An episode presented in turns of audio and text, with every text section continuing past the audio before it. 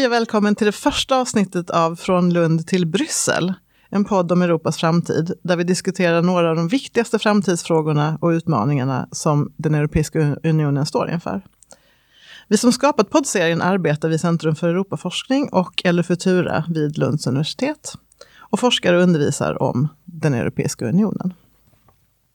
Vår ambition med den här poddserien är att låta forskare och experter bidra med kunskap och åsikter kring frågor som just nu också diskuteras inom ramen för den pågående framtidskonferensen.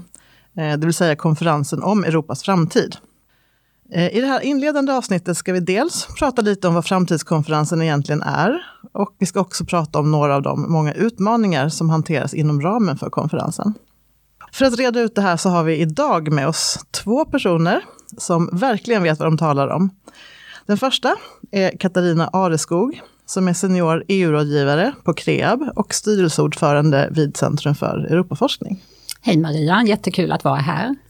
Jättekul att ha dig här Katarina. Eh, Katarina har många års erfarenhet av arbete med EU-frågor. Inte minst genom att hon tidigare arbetat vid Utrikesdepartementet. Hon har varit statssekreterare vid statsrådsberedningen med ansvar för bland annat EU-frågor. Och dessutom har hon varit chef för EU-kommissionens Sverigekontor i Stockholm. Och bredvid Katarina här i studion så har vi Jörgen Hettne, som är professor i handelsrätt och föreståndare för Centrum för Europaforskning. Ja, jag tycker också det är jättekul att få vara här. Och eh, även Jörgen har en lång och väldigt gedigen erfarenhet av EU-relaterade frågor. Han har arbetat vid EU-domstolen i Luxemburg. Han har jobbat med EU-rätt vid Utrikesdepartementet. Eh, och han har också tidigare varit chef för Svenska institutet för Europapolitiska studier i Stockholm. Och jag som har snackat mest hittills heter Maria Strömvik och är statsvetare och också biträdande föreståndare för Centrum för Europaforskning. Och även jag har ett förflutet vid Utrikesdepartementet och har också tidigare forskat och undervisat om EU vid Utrikespolitiska institutet och vid Försvarshögskolan. Sedan i maj i år så pågår alltså en stor och bred konferens om Europas framtid som EUs medborgare på olika sätt kan vara med och delta i. Den leds gemensamt av ett ordförandeskap som består av ledarna för EUs tre politiska institutioner. Det vill säga Europaparlamentets talman, ministerrådets ordförande och Europeiska kommissionens ordförande. Konferensen är tänkt att pågå till nästa vår, maj ungefär. Den har inte ett exakt slutdatum. Men den har en webbplats eh, som redan är igång och där alla intresserade, som, alla som vill bidra, eh, kan göra det. Man kan komma med åsikter och förslag inom väldigt många områden. Man kan också läsa om andras förslag och kommentera dem och man kan läsa sammanfattningar av olika diskussioner som har förts. Men själv tycker jag att det verkar som om, som om konferensen inte har fått särskilt mycket uppmärksamhet i svenska medier. Katarina och Jörgen, vad säger ni? Eh, beror det på att vi inte hört så mycket om konferensen? Beror det på att eh, den inte är så viktig helt enkelt? Nej, alltså för min del så tycker jag ju att den här är jätteviktig. Eh, runt hälften av vår lagstiftning kommer faktiskt från EU. Eh, så EU-samarbetet påverkar verkligen vår vardag. Eh, och ser man ekonomiskt eh, så är EU också väldigt viktig. Eh, för svenska jobb och svensk välfärd är faktiskt beroende av den inre marknaden. Vi brukar säga att ungefär två tredjedelar av svensk export går till resten av Europa. Och sen till slut så är ju också geopolitiskt eh, väldigt viktigt. Ehm, om, om, man tittar på både klimatfrågan och digitaliseringen så behövs det internationellt samarbete och här är det viktigt att vi samlar Europa för att kunna eh, interagera med andra globala aktörer som Kina och USA. Nej, jag, jag tycker också att det är oerhört viktiga frågor. Samtidigt så får man nog se det som att det det kanske inte är så svårt att den är lite trög i starten, den här konferensen, för att det finns eh, lite diffus ledning på den. Alltså det här ska ju vara någon form av medborgarinitiativ. Det ska komma bottom-up som man säger, alltså det ska komma från många ute i Europa och man kan ju se att det händer saker på andra håll. Kanske inte så mycket i Sverige. Men vi har ju det här samtalet så det får väl bli någon form av kick-off här då. Det har säkert hänt en del annat i Sverige men viktig är den men eh, det är inte så konstigt att det tar lite tid. Kanske kan den få lite längre tid på sig än vad som var planerat. Vi får se. Mm. Det finns ju många som har hävdat att en anledning till att konferensen kanske inte har fått så oerhört mycket uppmärksamhet hittills, är att den riskerar att lite bli något så här tandlöst eh, forum för allmänt snack, eftersom det har varit så att flera av eh, de nationella regeringarna inom EU som har eh, inklusive den svenska ska vi väl säga, som har eh, egentligen eh, varit väldigt ovilliga att öppna upp för möjligheten att konferensen skulle kunna få utmynna i någon typ av fördragsförändring, alltså förändring av EUs grundlagar. Och att det därmed känns som att den inte kan göra så mycket. Jag vet inte, vad säger ni? Finns det inte, kan man tänka sig att det finns andra värden också i konferensen, även om den nu inte kommer att föreslå fördragsändringar? Finns det andra sätt som den ändå skulle kunna bidra på eh, med viktiga resultat när den väl är, är färdig?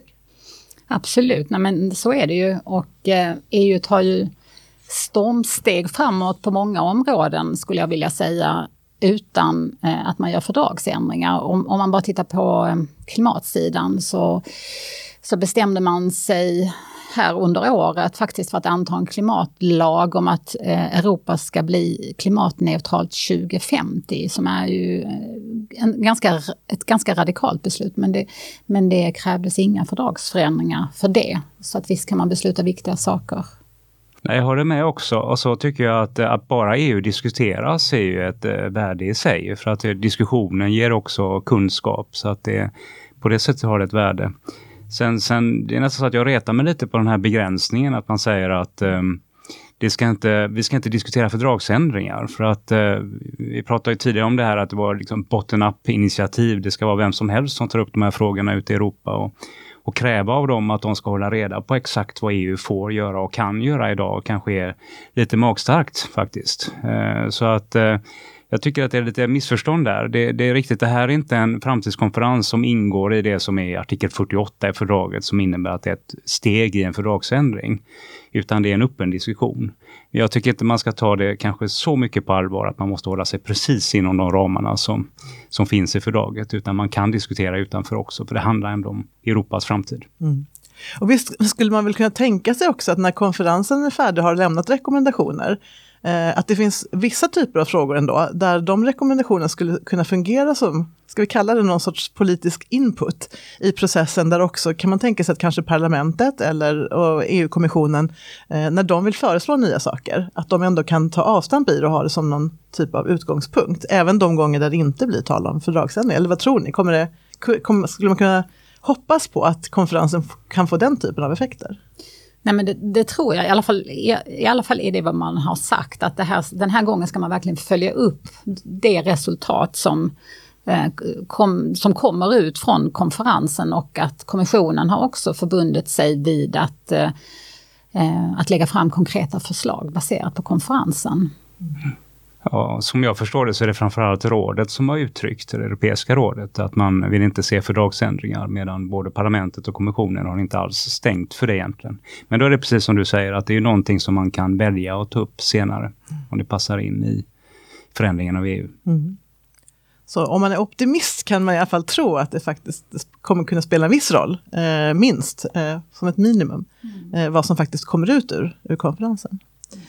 Eh, ska vi säga några ord då om vad vi tror kanske blir de eh, stora frågorna och utmaningarna som konferensen kommer att handla om? Vad har vi för stora framtidsfrågor, utmaningar som unionen eh, står inför? Eh, Katarina, vad säger du? Om vi översiktligt ska säga några områden bara som, som vi tror och som konferensen redan är igång och diskuterar och som vi förväntar oss att de ska diskutera. Vad, vad kommer det vara för frågor? Ja, man har ju redan i förväg eh, tydligt signalerat nio områden då på, på den digitala webbplatsen som man vill att, att Eh, man diskuterar och det är ju bland annat då eh, naturligtvis eh, klimatfrågan som om man tittar på undersökningar i Sverige så är det väl den frågan som svenska medborgare tycker att EU-samarbetet framförallt ska hantera. Digitaliseringen är en annan fråga, hälsa, ekonomiska frågor, men även demokratin i EU, hur fungerar den? Och eh, var EU i världen är ett annat tema, alltså hur, eh, hur förhåller sig EU till andra länder på den globala arenan? Migrationsfrågan, utbildningsfrågor. Men, men sen är det fritt fram för, för alla att ta upp eh, de frågor som man själv tycker är viktigast. Mm. Jag såg att de också skapat en särskild punkt för övrigt, där mm. den som tycker att det inte kanske är de här frågorna som är viktigast, utan att det också finns andra, mm. också har möjlighet att bidra själv med eh, precis vilken typ av frågor man, man själv tycker är, är intressant. Eh, ska vi säga några ord till om några av de här frågorna? Eh, jag funderar på, visst borde vi börja som du gjorde precis Katarina med klimatfrågan. Mm. Om vi lite kortfattat bara skulle säga någonting om eh, vad är den stora utmaningen här och eh, vad är det EU borde kunna bli bättre på? Mm.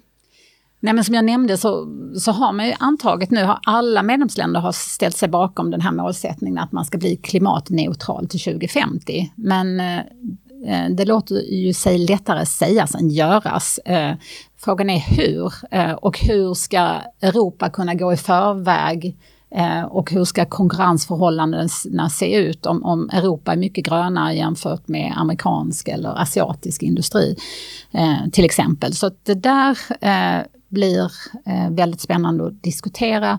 I juli i år så kom det här Fit for 55 som då inte handlar om att man ska vara fit för när man blir 55 år, som vi också nog skulle behöva, jag i alla fall. Men, um, utan det handlar om hur uh, Europa ska kunna rusta sig för att uh, nå 55% utsläppsreduktion till 2030. Och det omfattar jättemånga olika frågor. Allt från hur skogen ska bli en större kolsänka till hur vi ska reformera handeln med utsläppsrättigheter, hur transportsektorn eh ska kunna bli avgasfria eller koldioxidutsläppsfria. Men det handlar också om en cirkulär ekonomi, att hur vi ska producera produkter, inte linjärt, utan att en produkt redan när man designar den ska vara redo för att den ska återvinnas eller återanvändas. Eh, det handlar om taxonomin som, som är så här, ett typiskt EU-begrepp, höll jag på Ja, vad betyder alltså, taxonomin? Ja, det är enkelt en, en klassificering av ekonomisk aktivitet hur, efter hur grönt eller hållbar eh, den är. Och sen ska jag bara säga någonting om råvarustrategi också för att i allt detta när vi nu ställer om till mer förnybar energi så blir jakten på, så, på sällsynta jordartsmetaller eh, intensivare och vi går från att kanske vara beroende från fossila bränslen, är det en del som säger, till mycket sällsynta jordartsmetaller eller råvaror. Så ett enormt stort område att diskutera. Mm. Det är ett jättepaket. Ett jättepaket, ja. Och man kan ju förvänta sig att det blir en av de självklart stora, eh, mm. stora frågorna under konferensen. Jag kan, jag kan lägga till, jag tycker det, det ska ju snart vara sånt här eh, klimatmöte nu i Glasgow i Skottland. Och samtidigt får vi nu en, en eh, vi talar om en energikris nu i Europa och i världen i stort. Så att det, är ju, det kommer ju väldigt olyckligt. För på något sätt sätter det frågan på sin spets att eh, den här omställningen blir kännbar också. Eh, och ska man då hålla på det man har lovat nu så ska man ju inte börja använda fossila bränslen mer bara för att lösa energikrisen. Men samtidigt ser vi att Kina har redan börjat göra det till exempel. Och det, ställs ju, det trycks ju på också. Vi vill ha mer gas från Ryssland nu. Och eh, det visar ju också att det här är någonting som kan leda till sociala problem. Därför att eh, det är ofta de som har svagast ekonomi som råkar värst ut så att säga när energipriser ökar. Eh, så att det, ehm, just nu är vi inne i ett läge där det här verkligen testas, hur, hur, hur mycket man kan ta det här på allvar. Mm. Både från EU och resten av världens sida. Så det är en stor utmaning, det man, kan man lugnt säga. Verkligen. Um, om vi ska gå vidare i listan här, vi har ju ett annat ska vi kalla det orosmoln, som har tornat upp sig allt mer egentligen de senaste åren. Eh, och det är ju den faktiskt ganska dramatiskt försämrade respekten för demokrati och mänskliga rättigheter. Eh, rättsstatens principer i flera av EUs medlemsländer. Kanske vi ska börja med dig Jörgen, vad säger du? Vad, vad är problemet här inom EU och vad mer borde EU kunna göra? Ja, det är intressant att säga att det här är ändå någonting som ändå är förhållandevis nytt. Ehm, EU har ju fungerat så att man har ställt krav på, på att man ska respektera demokrati och rättsstat och det handlar mycket om självständiga domstolar och en, en, eh, så att säga, en, en bra roll mellan då parlament och regering och domstolsmakten så säger länderna. Det vi kallar rättsstaten. Men sen har det visat sig då att eh, vissa medlemsländer lever inte enligt samma principer som alla andra och det är framförallt Ungern och Polen som sticker ut därför att man har begränsat yttrandefrihet, man har begränsat eh, mänskliga rättigheter, hbtq-rättigheter och så vidare. Och det här har ju också, det är ju någonting som har hänt bara i de senaste dagarna. Eh, dels hade vi en dom från EU-domstolen i onsdags då när man tryckte väldigt hårt på att Polens eh, system med domarutnämningar och i det fallet var det att flytta domare också från en post till en annan av strategiska skäl inte var hållbart. Alltså det strider väldigt hårt mot eh, e EUs grundläggande värden och domares självständighet och oavsättlighet och oflyttbarhet kan man väl kalla det också. Då. Men sen det som, som smällde till igår, det var ju att man kan väl säga att den eh, polska författningsdomstolen då kontrade, uppmanade att så att säga ta ställning till eh, vilken lag som väger tyngst. Är det den eh, grundlagen i Polen, konstitutionen, eller är det EU-rätten som ju ska vara överordnad även då grundlagarna i medlemsländerna inom EU-rättens tillämpningsområde. Och där sa man rakt ut helt enkelt att det är polsk lag som gäller i Polen, i varje fall när det gäller de här frågorna kring Eh, Eh, självständiga domare och de har haft en disciplinnämnd också för, för domstolarna och de har pensionerat domare tvångsmässigt och så vidare. Så de tänker inte rätta sig eh, efter eh, många domar från EU-domstolen som har, har, rört den här frågan. Så att det, det är ju lite grann, eh, där kan vi prata om, om en liten kris just nu när det gäller den här domen. Ska vi tro framöver att det finns mer som kan göras inom ramen för existerande EU-regelverk? Eh, från till exempel EU-kommissionen eh, och andra medlemsländer som skulle vilja se krafttag mot den här utvecklingen. Det finns ju en möjlighet att försöka stänga av en medlemsstat från att rösta i rådet för att de inte lever upp till de här demokratiska principerna. Man brukar prata om artikel 7 då i unionsfördraget. Sen är det ett problem med den att den, den kräver ju eh, åtminstone att alla andra utom den staten är eniga om det. Och eftersom vi har två eh, stater som syndar lite mot de här principerna nu så är det väldigt svårt att åstadkomma ett sådant beslut. Så vad man gör är att man försöker hantera det här på andra sätt. Och det som kanske är det mest påtagliga då, talas mycket om, det är det här omställningsstödet efter eh, covid-19 nu. De här, det här stora miljardpaketet som kallas New Generation EU. Där pratar man om en villkorsmekanism, att om man inte lever upp till EUs värden och värderingar så ska, så eh, ska man inte kunna få den typen av stöd till sig utan man, man måste respektera EU-rätten till att börja med. Och det är lite invecklat men det är någonting som kommissionen kommer att försöka använda. Att de kommer inte att lämna de här pengarna till Polen som är största nettomottagaren av bidrag i EU också. Om de inte skärper sig när det gäller de här frågorna. Så att det är lite ställningskrig där. Och jag kan väl bara nämna det att den här domen från eh, författningsdomstolen för att den ska få verkan, alltså träda i kraft, så krävs det att den då publiceras ungefär som en lag i eh, den polska författningssamlingen. Så att just nu så ligger presidenten och håller lite grann på den här bomben. Och jag vet inte om tanken är att den, det ska gå att använda som ett förhandlingskort eh, mot EU. Att man, man tänker inte sätta den här i kraft förutsatt att man får de här pengarna som man gärna vill ha. Men det är, det är en väldigt stor fråga framöver och, och det här spiller ju tillbaka också på diskussioner som har varit under Brexit och, och sådana frågor. Där det också eh, så att säga, synen på internationella domstolars möjlighet att avgöra frågor som är viktiga för länder ifrågasattes. Alltså den tolkningen av EU-rätten som EU-domstolen står för har mm. ifrågasatts också på andra håll. Kan man tänka sig att EU i framtiden borde ha en uteslutningsklausul? Om vi nu tänker framåt här, blickar framåt.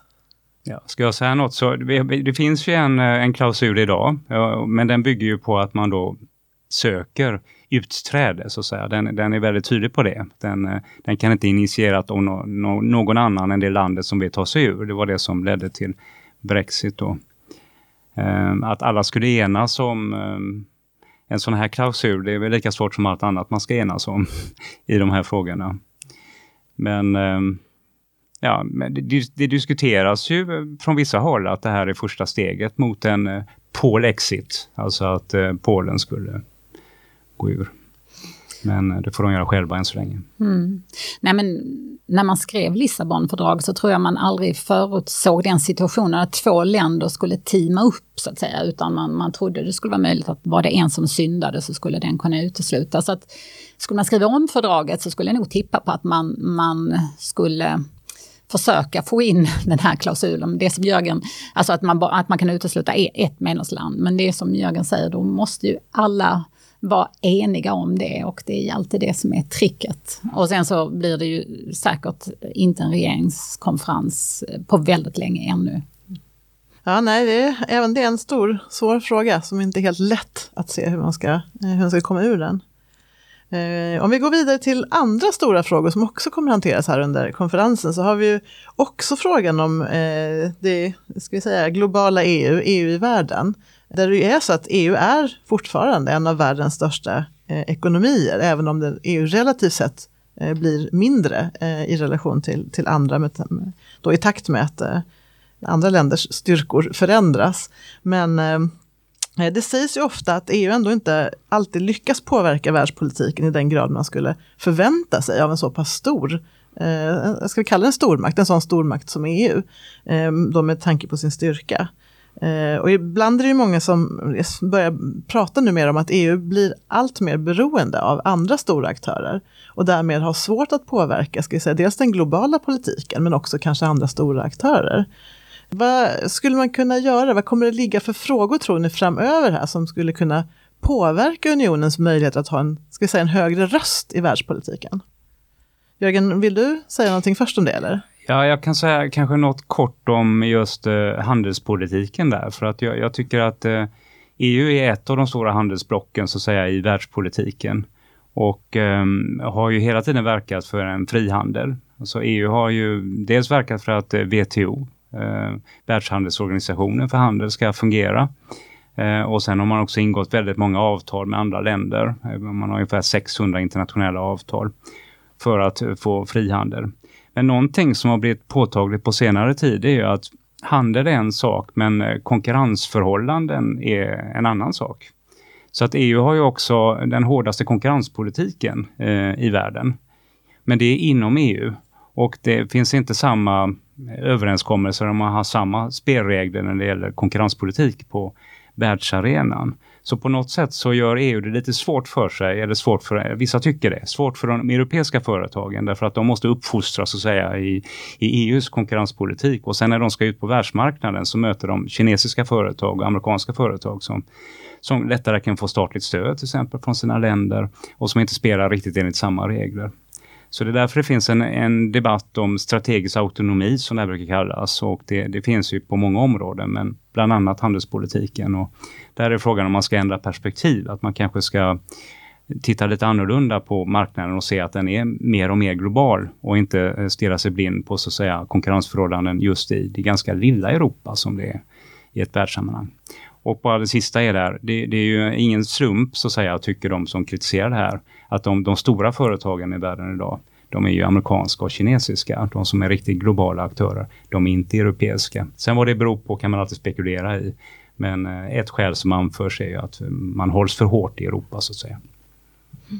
Jag fyller på det lite grann eh, på samma område. Jag tycker nog ändå att EU börjar ta för sig just eh, mot den bakgrund som, som Jörgen säger. För att eh, om man ser då på den inre marknaden, så när eh, när företag från andra länder ska in på EUs interna marknad så kommer de nu att möta krav eh, också på striktare regler vad gäller statsstöd. Det finns ett eh, förslag då om att eh, eh Eh, man också ska kräva eh, att utländska företag respekterar EUs eh, strikta statsstödsregler.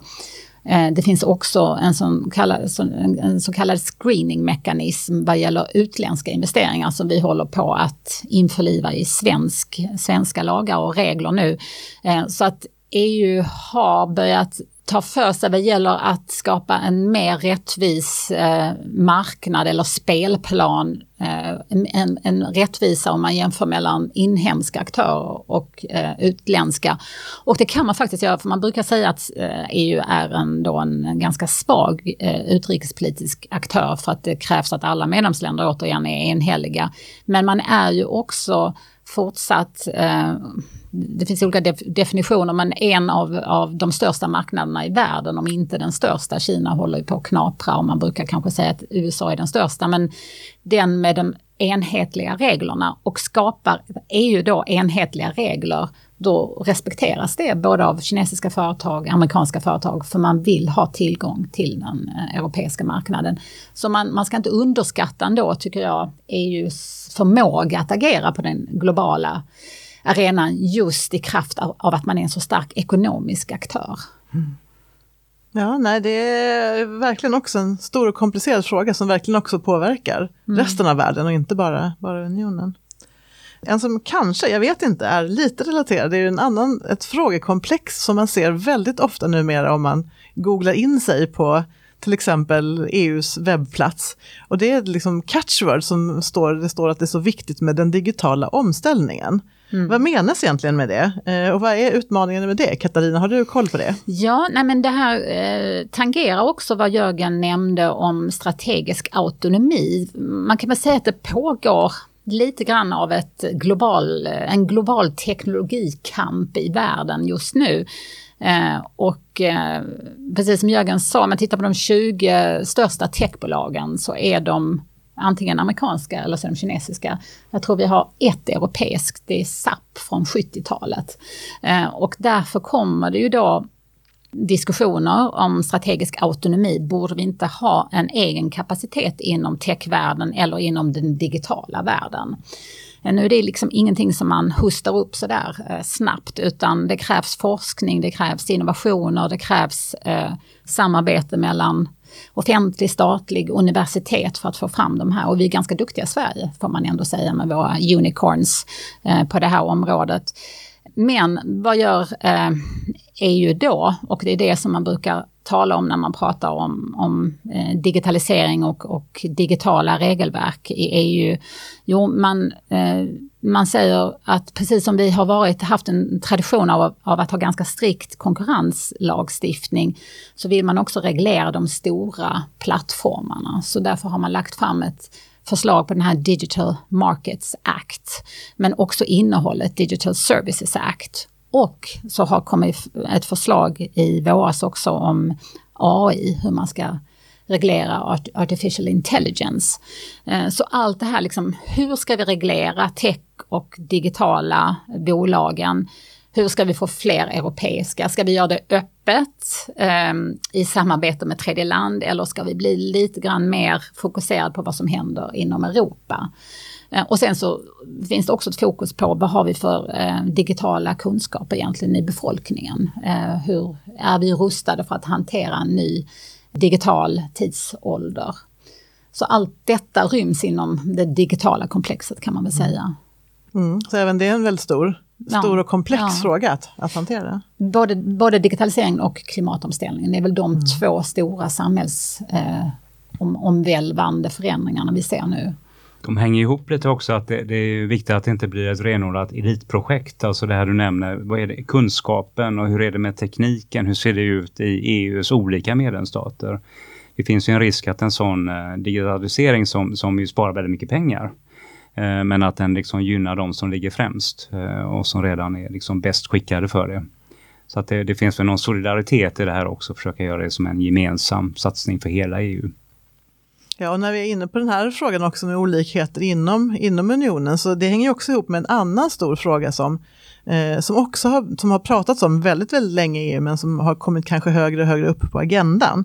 Och det är social rättvisa inom unionen, det vill säga inte bara kanske mellan arbetsmarknader, men mellan liksom, olika eh, regioner som kan vara mer eller mindre fattiga eller rika och så vidare.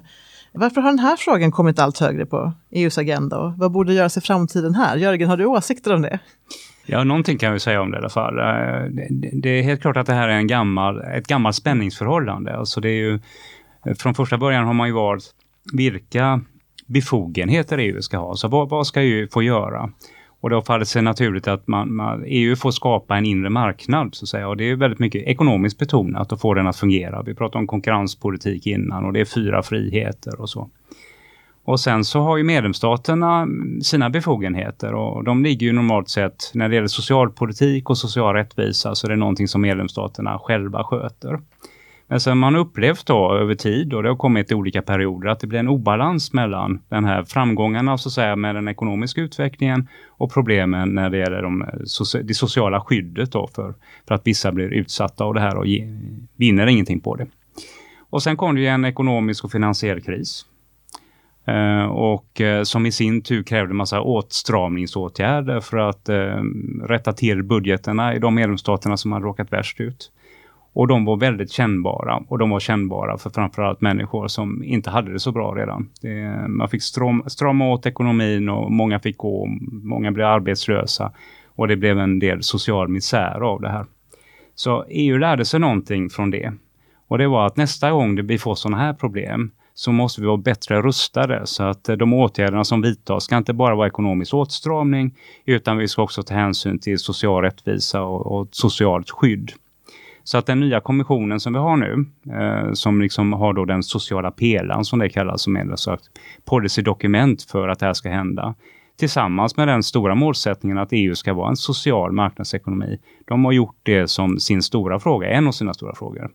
Att eh, driva fram så att säga den här utvecklingen på det sociala området som ett svar till medborgare i många av EUs medlemsländer. Inte främst då Sverige som är mer kritiska till att man lämnar över makt på det här området, men många andra. Och det är många eh, medborgare i EU idag som man säger går under arbetsfattigdom. Alltså de har ett jobb, men man kan inte försörja sig på den lönen man får.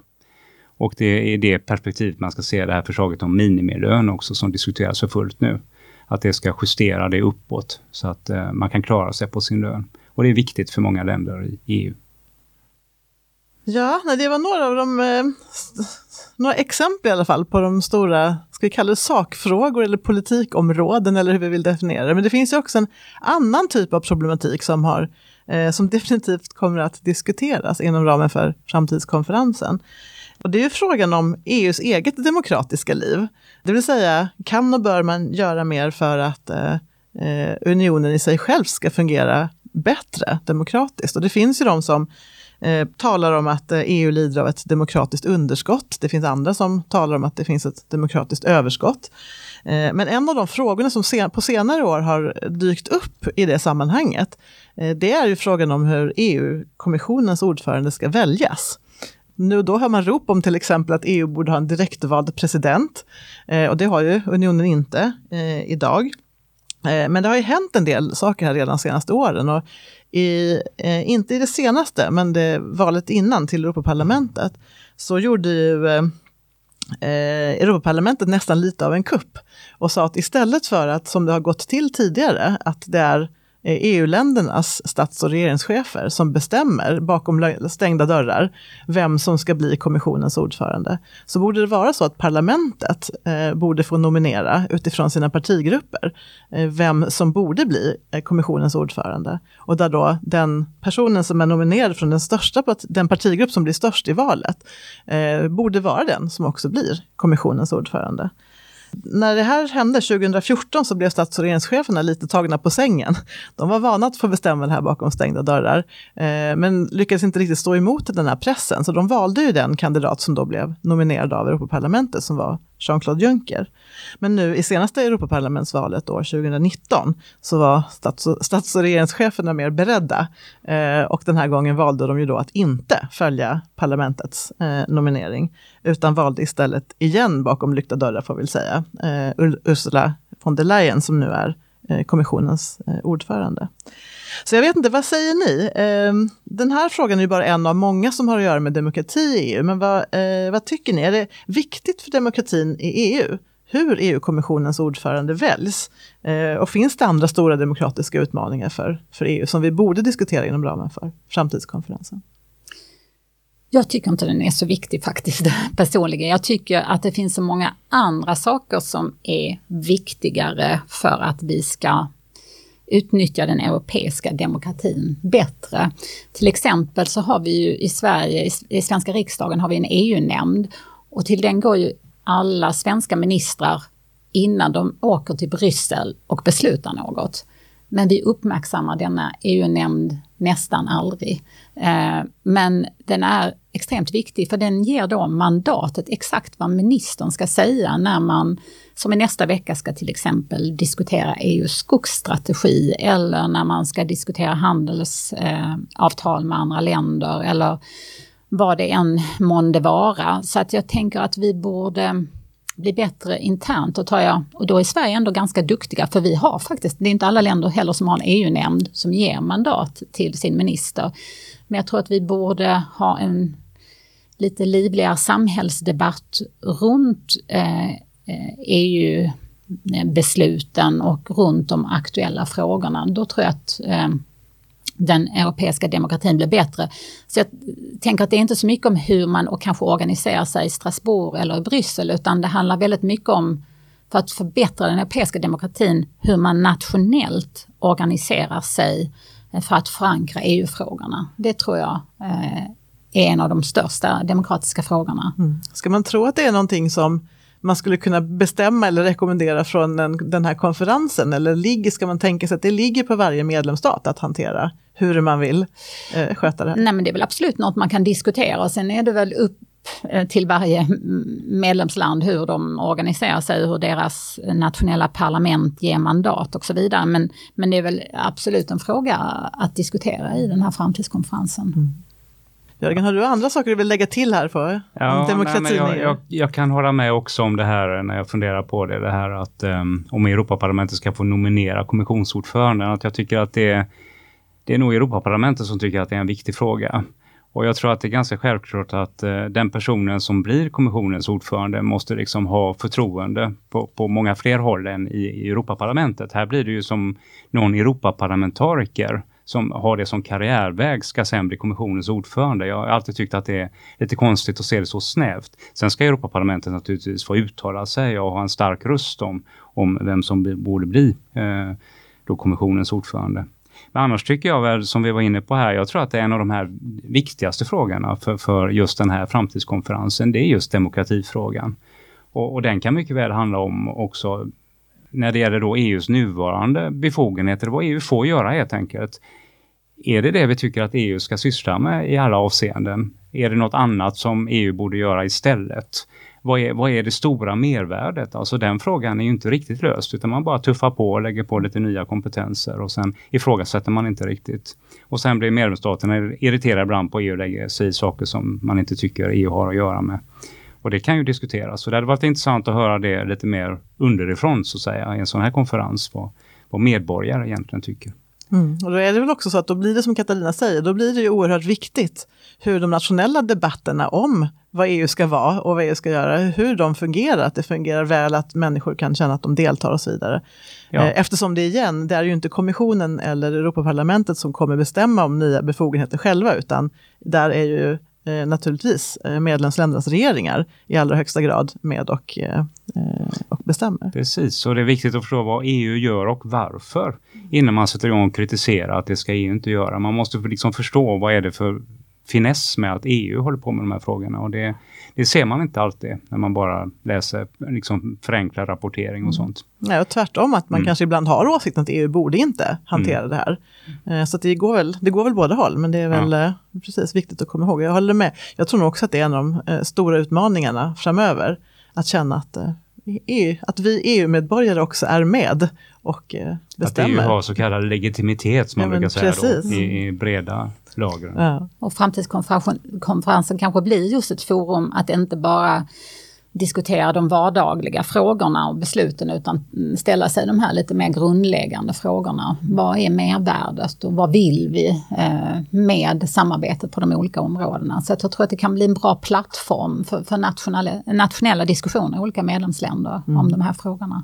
Ja, och som vi har konstaterat också nu när vi har sett här, nu har vi ju bara gått igenom några stycken, mm. Eh, ett litet axplock av alla de frågor som kan komma att hanteras och som också eh, kanske några av de frågor som människor i allmänhet tycker är viktiga, men det kanske också finns andra eh, andra frågor. Så jag tycker att vi, ska, eh, vi kanske ska snart börja runda av här, men med att konstatera dels att det finns verkligen då ingen brist på spännande, stora, viktiga framtidsfrågor att eh, eh diskutera.